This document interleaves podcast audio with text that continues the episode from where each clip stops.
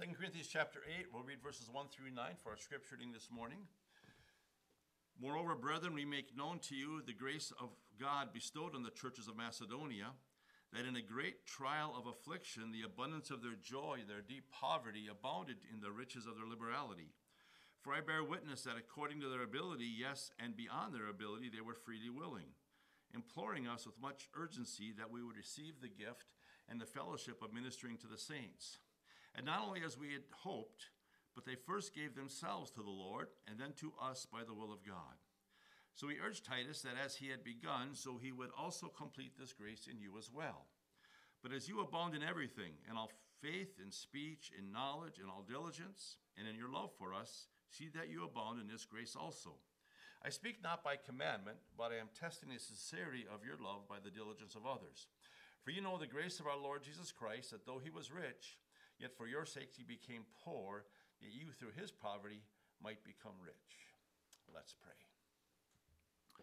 Father, we are so thankful for the grace of the Lord Jesus Christ. Father, thank you that he was willing to become poor. That is, he was willing to give of himself, to die on the cross for our sins so that we might be forgiven, so that we might be enriched with the assurance of the forgiveness of sins and the gift of heaven and the bright future you have planned for us in eternity.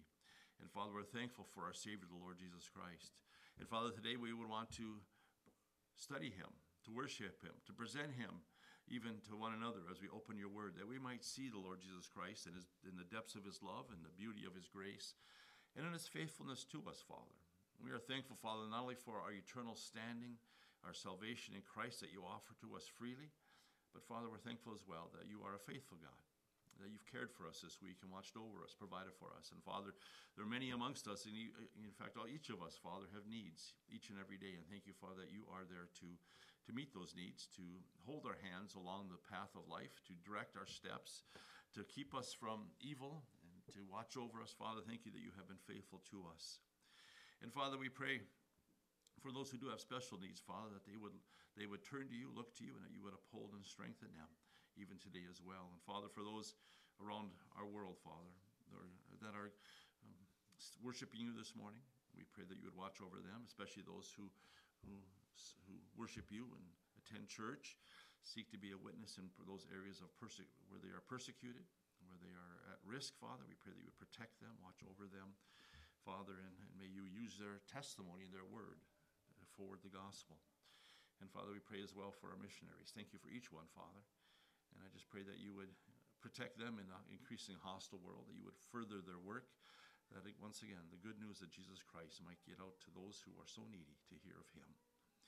And, Father, we pray today as we gather together that you would direct our hearts and our attention to the Lord Jesus Christ, that you would direct us by your Spirit and your word, that we might understand the things you would teach us this morning, that the Lord Jesus might be glorified amongst us this morning, and not only here, but as we go our separate ways, that we would take heed to your word, for truly these are the words of life, the eternal words of life, a life from a God who never changes, who's always true, who's always faithful, whose word stands forever. Thank you that we can base our lives on thus saith the Lord. So give us understanding in these things now we pray. In Jesus' name, amen. You can go back to Philippians chapter 4, return to our place of study as we study through the Bible verse by verse. And we're left off last time here in the middle of this chapter. Last couple of weeks, we've looked at the idea of contentment, and then last week, looking at Paul's ability to enjoy a life of rest and contentment was because of Christ who strengthens him, and we saw that Christ strengthens us. He promises to provide that strength and ability in all that we do in our lives as he seeks to help us through life, because we remember that our God is not necessarily a God who is against us, as the world sometimes likes to depict him, a God who is out to get people, to judge people, to get after people. Instead, he is a God of love, is he not? Well, he is a God of justice. We recognize his justice was satisfied upon Jesus Christ at the cross, but God also is a God who loves us, who wants to help us in life, navigate us in life. He is a faithful Father who is for us and present with us, and he strengthens us. Yet this morning, as we continue on, we return to the thought of he began this section in verse 10 in regards to their giving. And I want to read verse 14 here. Let's read a few verses here to catch the context here, beginning in verse 14. He says, nevertheless, you have done well that you shared in my distress. Now you Philippians know also that in the beginning of the gospel, when I departed from Macedonia, no church shared with me concerning giving and receiving, but you only. For even in Thessalonica you sent once and again for my necessities. Not that I seek the gift, but I seek the fruit that abounds to your account. Indeed, I have all and abound. I am full, having received from Epaphroditus the things sent from you, a sweet-smelling aroma, acceptable sacrifice, well-pleasing to God. And my God shall supply all your need according to his riches in glory by Christ Jesus. So in verse 14, he says, nevertheless, he returns to the thought he began in verse 10 in regards to the gift that they had given him while he was in Roman prison. They had sent him a gift to support him and encourage him and strengthen him. And he returns to that theme here in verse 14. Well, in between, we saw the idea of contentment and the strengthening of Paul. Here we find in verse 10, he thanked them for their gift, rejoicing in their care for him. And notice that in this context that, and though the gift may have refreshed him and strengthened him, it really spiritually encouraged him, and that's really the theme here, isn't it? He mentions they did care about him. They had an opportunity, but they had an opportunity here to express their love for him, and Paul was encouraged in their love. And then in verse 14, he returns to the thought where he commends them for this loving act. He said, you did well here to give. He said it was a good thing as he returns to this thought. And it wasn't because of Paul's desire to have something. It was because of their willingness, wasn't it? Their engagement in the work of God, their willingness to give for the work of the gospel and the Apostle Paul. And so what we have in this passage, really in the end of this book, is an example of Christian giving. It's a topic that pastors approach tentatively because so often the world sees churches or pastors having their hands out and always asking for money. And yet that's not the theme of this passage. What the theme of this passage really is a fellowship in the gospel. And that's why he says here in verse 14, he says, you have done well that you shared in my distress. The word share is derived from this word that is also translated fellowship. And so he has this idea of a connection, to share together. In fact, Vines defines this word as to share together with. Meaning this represents more than simply the physical act of giving, doesn't it? It represents a connection, a fellowship, an engagement with the ministry of Paul here for the Philippian church, a partnership in the work of the gospel, which he mentions in verse 15, in the beginning of the gospel, that is the work or efforts of the gospel. And this connection, this fellowship is such as where both are one in the work. Well, one gives, the other may be going out, but they are together sharing in the work of the gospel. In this case, sharing in the distress of the Apostle Paul in that work. He had been put in prison for his work in the gospel, for his witness in the gospel. And so they shared in his distress, recognizing that connection went beyond the giving of money, but with the compassion for his condition, for their dear brother in Christ who was presently in prison. And so he commends them for this. Now, it seems in the scriptures that this church must have been a giving church and had the right motives and perspective in it, because they're used as an example. Here we have kind of a little lengthy passage in this chapter in regards to their giving to Paul in this specific instance. But if you go back to 2 Corinthians 8, we find that they're used as an example. They're used as an example to the church at Corinth. Actually, the book 2 Corinthians is written to the church at Corinth. But God records it in the pages of Scripture for a forever remembrance and recognition of the example that the Macedonian church has set. Because the church at Philippi was probably the biggest church in the region of Macedonia, and he's referring to the Philippian church. So when you read the word Macedonians in here, the churches of Macedonia, the church of Philippi was one of those. And in verse 4, in our scripture reading, he said, he mentions that they implored us with much urgency, that we would receive the gift and the fellowship of ministering to the saints. And so here we have that same idea. It's the fellowship of ministering. It's, in this case, the gift was in reference to the poor saints in Jerusalem. And we know Paul and his team had been collecting an offering for those saints back in the home church, the mother church, the church in Jerusalem, where believers were being heavily persecuted, which means that in some cases they may have lost incomes and jobs, opportunities to sell, and whatever the case may be. They've been ostracized. They were needy. And so these believers who had benefited, because remember, the witness of the gospel started in Jerusalem, and then to Judea, then Samaria, then the uttermost parts of the earth. It's through the Jews the gospel has come to us, that they were giving back to these poor saints in Jerusalem. But this offering was to be an expression of their fellowship, their connection with them, indicating that giving is not to be motivated by obligation, which is so often the way we approach it, through duty. But instead, it's out of a love for people and the passion for the work of God in ministering to people, a love of the gospel and the person of the gospel, the Lord Jesus Christ, because the gospel also is all about his love for us. And Wednesday night, we talked about the heart of the gospel message a little bit. In 1 Peter 1, 18 and 19, it says this, knowing that you were not redeemed with corruptible things like silver or gold from your aimless conduct received by tradition from your fathers, but with the precious blood of Christ, as of a lamb without blemish and without spot.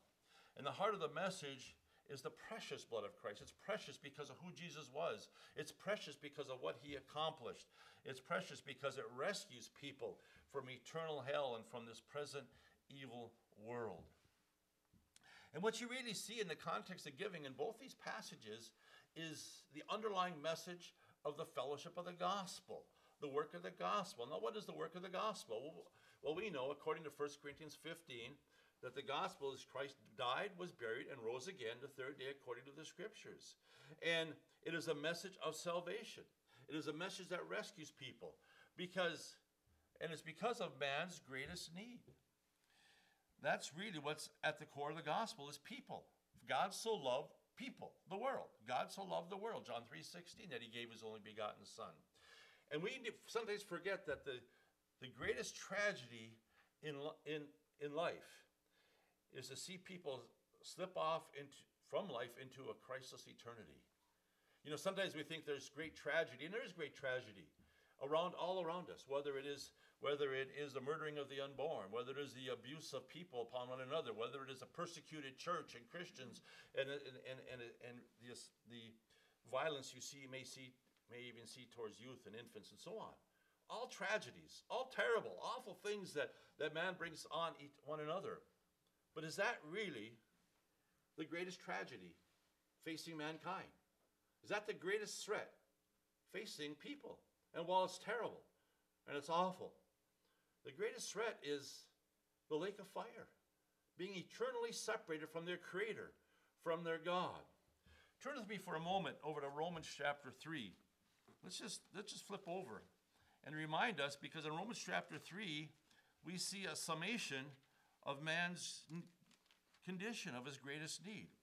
Because in the first three chapters of Romans, God discusses three types of people: moral people, immoral people, and religious people. And this is the conclusion he comes to in verse 9 of Romans chapter 3. He says, what then? Are we better than they? Now he's referring to, in this context, are the Jews better than the Gentiles? Are we religious Jews better than the ungodly Gentiles? That's how they viewed them, at least from their perspective. And he says, not at all. For we have previously charged both Jews and Greeks, or Gentiles, your Bible may say, that they are all under sin. That's man's greatest problem. We are all under sin. And that refers to both sin's condemnation, a soul that sins it shall die, and it refers to sin's power and control over our lives, the destruction of sin in our lives. And we are all under it. We're all sinners before God. And that's the conclusion. Verse 10, as it is written, there is none righteous, no, not one. There is none who understands. There is none who seeks after God. They have all turned aside. They have together become unprofitable. There is none who does good, no, not one. That's kind of all-conclusive, isn't it? None. That's absolute. None. There's none righteous before God. No one is ever going to stand before God in his own righteousness and say, I deserve to go to heaven. No, because God sees us as lost sinners under the curse and condemnation of sin. It goes on to describe mankind in that condition. Verse 13. Their throat is an open tomb. With their tongues they have practiced deceit. Their poison of asps is under their lips, whose mouth is full of cursing and bitterness. Their feet are swift to shed blood. Destruction and misery are in their ways. And the way of peace they have not known. There is no fear of God before their eyes. It sounds like the front page of the paper, if you happen to read a newspaper anymore. Doesn't it? That's the expression. You want to know what's wrong with the world? This is it. It tells us here. It's that we have gone astray from our God. We have left our God, and because of sin, we are separated from him. We are free from righteousness, and we don't understand. No matter how intelligent people may be, how high they rise in academia, we do not understand life. We do not understand death. We do not understand eternity. We do not understand our Creator apart from the revelation he has given to us. Going on in verse 19, it says, now we know that whatsoever the law says, it says those who are under the law. Now what does that mean? That means the law here is a reference to the Ten Commandments. And it speaks to those who use the Ten Commandments as a means of obtaining righteousness, a means of getting right with God. Because you ask the average person these days, how do you get right with God? How do you go to heaven? And in many cases, the answer you're going to get, well, keep the Ten Commandments. Now, you can ask them what they are and how they might not be able to name more than one or two or three. It's hard to keep what you don't know. But that's the mentality. But notice that it says here, what the law is really speaking to those who want to stack themselves up against the Ten Commandments. Notice it says that every mouth might be stopped, and all the world may become guilty before God. He says, in reality, the law shuts our mouth. It eliminates boasting, as mentioned later in this chapter, that we have nothing to boast in before God. We realize we're guilty. And what the Bible is saying here is that the law is like that stop sign. You know, if you grew up in rural areas, oftentimes you have in your neighborhoods uncontrolled intersections, don't you? And you can just roll them. You know, there's no stops, so you can just roll through them. And all of a sudden, some bureaucrat gets the idea that the intersection needs a stop sign. Well, you know, us hard-headed, stubborn rednecks, you know, we don't care. We've been driving through this intersection for 40 years. I'm going to continue to roll through this intersection. I don't care what they say. But you know what? If there's a cop sitting there watching and he pulls you over, he has a right to give you a ticket because now there's a stop sign there that declares you guilty, whether you agree with it or like it or not. He said, well, I did this for years, and I wasn't guilty. Well, no, you are, because there's a stop sign. And that's what the law does. When we come across the laws of God, whether it is the Ten Commandments or other righteous concepts in the Word of God, it declares us guilty. We find out we can't keep them. And we become guilty before God. Now, you might still blow to that stop sign and think you're absolutely right. But as far as the law is concerned, they have a right to pronounce you guilty.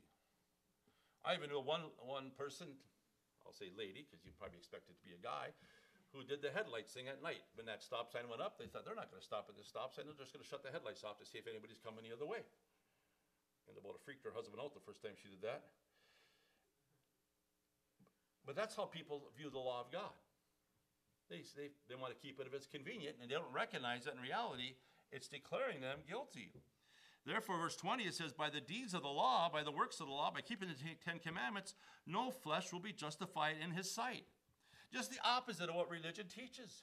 Religion wants to teach us that it's by law keeping that we obtain righteousness. It's by law keeping that we make ourselves good enough to go to heaven.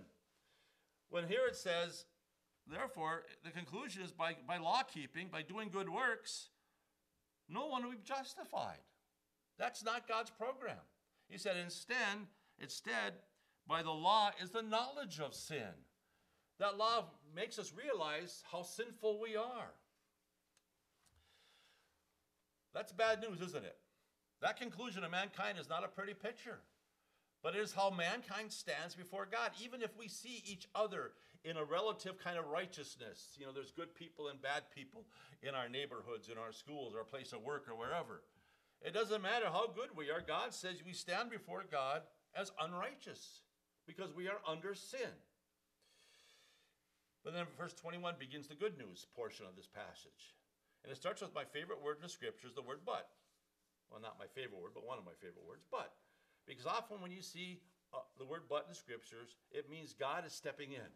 God is interjecting himself into man's need, into man's condition. But now, he says now. Here's the better way. The righteousness of God apart from the law is revealed. Now, he said it was witnessed by the law and the prophets. The Old Testament, that's a reference to the Old Testament, the law and the prophets. They wrote about this. In verse 22, even the righteousness of God, how through faith in Jesus Christ to all and on all who believe, for there is no difference. He says, here's a different kind of righteousness. It's a righteousness of God. It's a righteousness that God provides. It's not a righteousness you earn by your good works, because God, as far as God's concerned, we are unrighteous. No matter how good we may appear to one another, God says we have a standing before him as being lost because of sin, under sin and unrighteousness. Instead, if you're going to attain righteousness, it's going to have to be some other way than through law keeping, through the Ten Commandments. And the way we attain that is by virtue of a gift. Even the righteousness of God. How? Through faith in Jesus Christ. To all and on all who believe.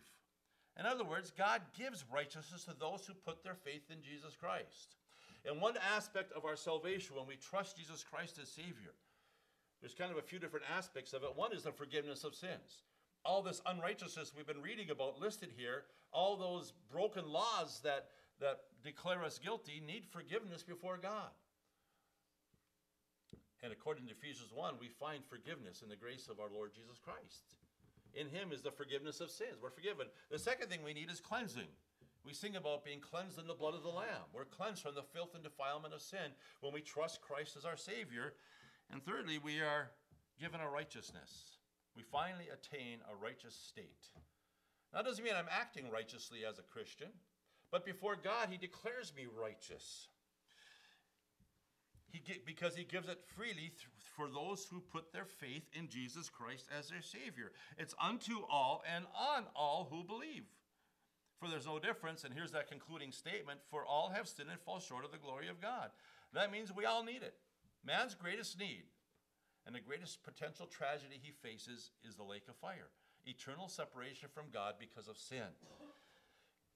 But God steps in. Verse 24 goes on and says, being justified, that means to be declared right or righteous, to be declared right, to be justified. We're justified freely. That means we don't earn it. It's by his grace. That means it's given to the undeserved. It's through the redemption that is in Christ Jesus. It is through the price he paid on the cross. He paid for sins on the cross, past, present, and future, lock, stock, and barrel.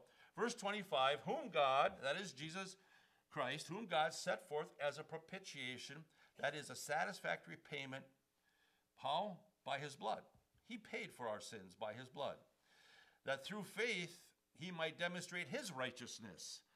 Because in his forbearance, God had passed over the sins that were previously committed. That means pre-cross, God passed over those sins. That's what atonement is all about, all those Old Testament sacrifices that covered sins. So God passed over those sins in his forbearance. But now he demonstrates, verse 26, at the present time, his righteousness, that he might be just and the justifier of the one who has faith in Jesus. That means he's just. His justice was satisfied. How was it satisfied? On what basis could he justify you and I? On what basis could he declare us right? The price was paid. Jesus paid the price on the cross. And I've said this before, but it's kind of like going down to the bank to pay off your mortgage and find out that, well, someone paid your mortgage off for you. You don't owe anything. And you think, no, that can't be. You go home, you talk about it with your wife, you figure it out. You go back to the bank and say, no, I'm going to here's my $20,000. I'm going to pay off the rest of my mortgage. And he just says, no, there's no debt to pay. It's been paid. It's paid in full. We sent you the letter, paid in full. Well, I didn't pay it. No, someone paid it on your behalf. And that's salvation. No matter how much we think we could work our way to heaven, the price has already been paid in full. That's what Jesus meant when he said, it is finished. One of the last things he stated on the cross. And so God can be just because his justice was satisfied. The price was paid on the cross for your sins and mine, and because he was also the justifier. Isn't that wonderful? That's grace. He's just and satisfied that part of his character that demands justice, that a penalty be paid. But he's also in grace and in his love the justifier. of the one who has faith in Jesus, because he is the one who provided for our justification. He is the one who provided for our salvation. He is the one who paid the price. And verse 27 then comes to that conclusion, where is boasting then? Now, if you haven't made the connection, that goes all the way back to verse 19, where it says every mouth might be stopped. Because in addressing people who think they can work their way to heaven, they need to realize that they can't work their way to heaven. Their mouths need to be stopped. They're guilty. And that's what verse 27 says. Where is boasting then? It's excluded. By what law?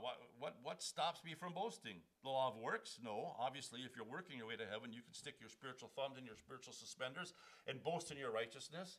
He says, no, it's a law of faith that eliminates boasting. Because faith is a response to the work of God. You see, God is at work to draw people to Jesus Christ.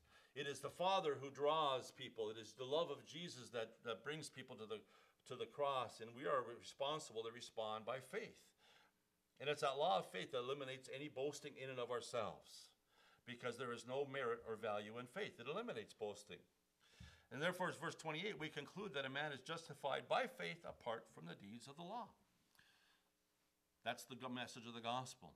It's the most important message people need to hear. It is this message that was the focus of the Apostle Paul and the focus of the supporting church in Philippi. Let's go back to 2 Corinthians chapter 8, because this is what they were fellowshipping in. This is what they shared in. This is more than just, we like Paul. That isn't what missionary support is about. I really like this person. We really get along well. They're very likable. There's a lot of people out there engaged in ministry who have magnetic personalities and they're easy to partner with. But it's not about personality at all, is it? It's about the work of the gospel. It's about the greatest message to meet man's greatest need that needs to get out there. And the Philippian church, the churches of Macedonia, were concerned about that. They partnered in that. And I think in this chapter 8, we find a few, before we get back to Philippians chapter 4, we find a few dynamics, a few principles we can learn from by observation in this chapter. In verse 1, it says, in regards to their giving, is moreover, brothers and sisters in Christ, we may know to you the grace of God bestowed on the churches of Macedonia. First of all, giving was enabled by grace. It was administered in grace. It was motivated by grace. Grace representing the giving of God and providing all that we need for life freely, to freely serve Him, but also includes the ability to give. The willingness to give, the grace to give, represents the attitude of grace that motivated these brothers and sisters in Christ. You see, in the flesh, we tend to criticize and scrutinize and use people, but grace, the grace and love of the Lord Jesus Christ in the hearts of His people. Don't see people either as deserving or undeserving, but instead as needing the love of the Savior. And that was their grace. It was a grace that motivated them to be compassionate for the dear brothers and sisters back in Jerusalem. And in verse 2, it says that in great trial of affliction, the abundance of their joy and their deep poverty abounded to the riches of their liberality. They gave liberally in spite of their deep poverty. Interesting, isn't it? Here's a church that was poor. It says they had deep poverty. They didn't have much to go on, and yet out of that abounded liberality in giving. Notice there's nothing here about 10%. Instead, what we see is a liberal giving abounding from grace. This is grace giving as defined in the New Testament. And it's because grace always outdoes the law, obligation, or duty. The 10% came from the tithe that was administered to the Jews in the Old Testament. It was primarily a tax that supported the temple and its priesthood. But somehow we often conveniently forget that the Old Testament saints gave tithes and offerings. Tithe wasn't all they gave. That was simply like a tax to support the priesthood and the temple and its needs to continue to function. On top of that, they gave their offerings. You see, the glorious thing about here, the churches of Macedonia, is that their financial condition did not restrict them from giving as God led them to. They gave liberally, and also it says they gave with joy. Abundance of their joy. It's because of their joy in Jesus Christ. And that indicates that they had a heart that was right with him. They were rejoicing in their salvation. They didn't give reluctantly. You didn't have to pry their fingers open to peel out a buck to give. They gave with joy. And also, verse 3, they gave willingly. I bear witness that according to their ability, yes, beyond their ability, they were freely willing. They gave not because they were pressured or emotionally manipulated. Instead, giving here was thoughtful and deliberate, being motivated by God himself and by his grace. Verse 4 says they gave eagerly, imploring us with much urgency that we would receive the gift and the fellowship of the ministering to the saints.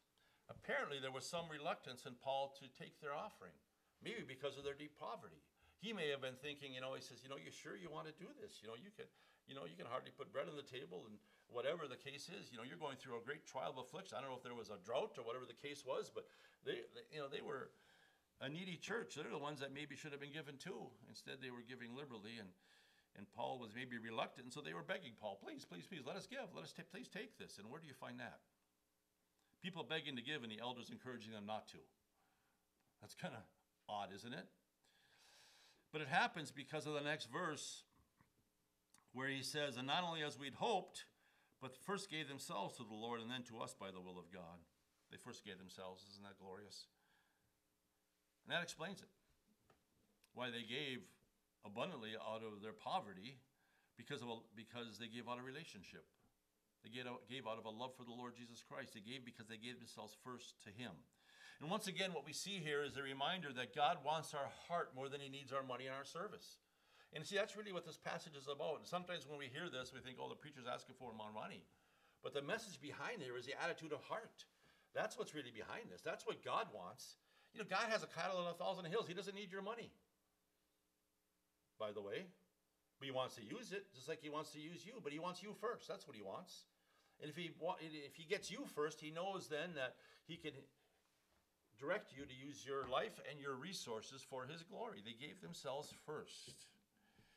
And when our hearts are right and we're surrendered to our Savior and God in all aspects of life, then we're in a place where we can respond to God's leading in all the resources of our life, whether time, money, body, whatever it might be.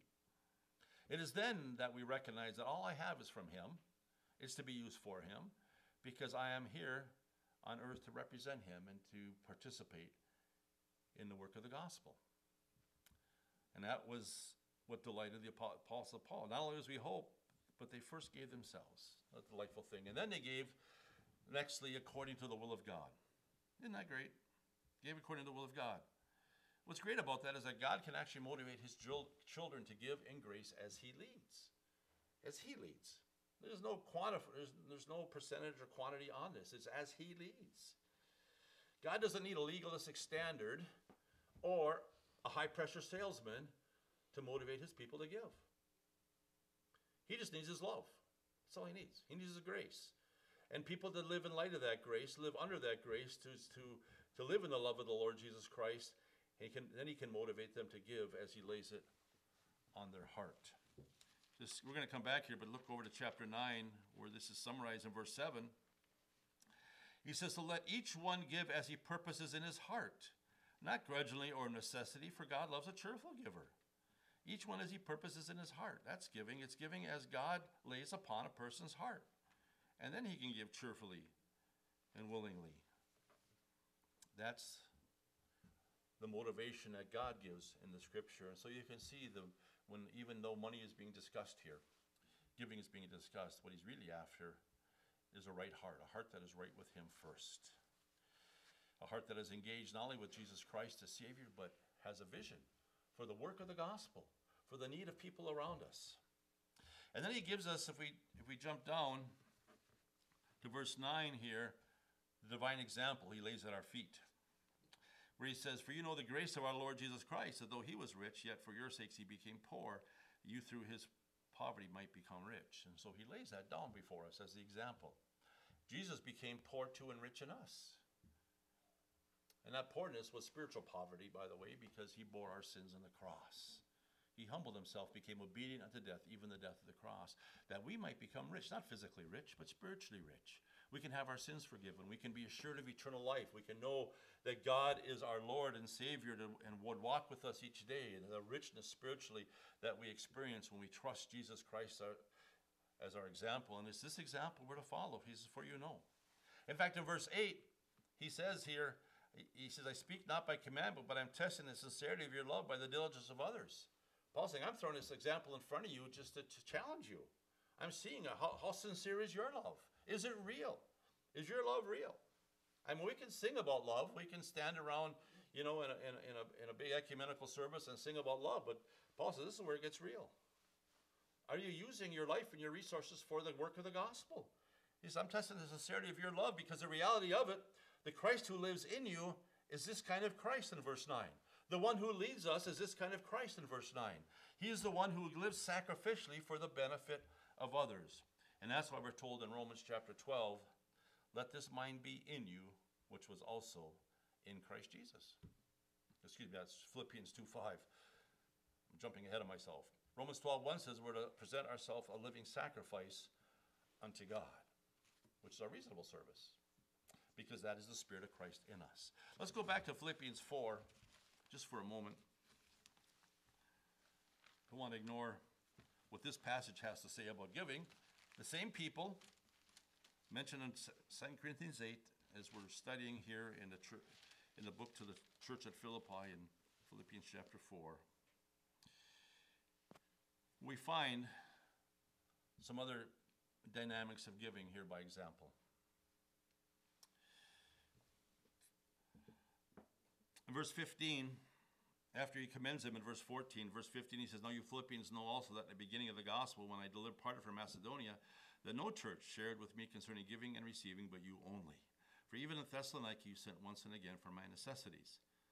Now there's bad news and good news in this. The bad news is no other churches had that kind of vision. That's sad. You know, Paul trotted all over the then known world to share the gospel, planted churches everywhere. And he said, but there's one church that got it. One church that was engaged with the work of the gospel. And because that's what Paul talks about here. This church gave consistently. This wasn't just a one-time emotional appeal by a great salesman. They had a proven track record. We see it here in Philippians. It's mentioned in Macedonia. They gave regularly and consistently to the work of the gospel.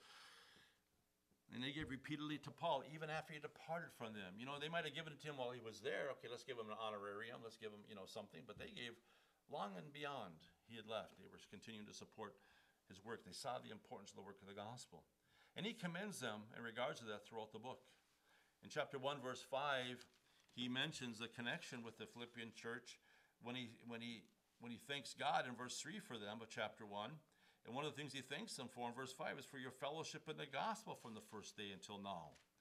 In verse 12 of the chapter, he mentions, because they would understand that the things happened to him were for the furtherance of the gospel. I mean, his imprisonment was advancing the cause of Christ. In verse 27 of chapter 1, he encourages them to strive together for the faith of the gospel. Jumping over to chapter 4, we looked at in verse 3, a couple ladies that were engaged with laboring in the gospel. This church got it. They understood why they were here. They understood that they gathered to be equipped to do the work of the ministry. The work of the ministry was the Great Commission of cooperating with Jesus Christ and laboring for the gospel. And it's something they constantly supported.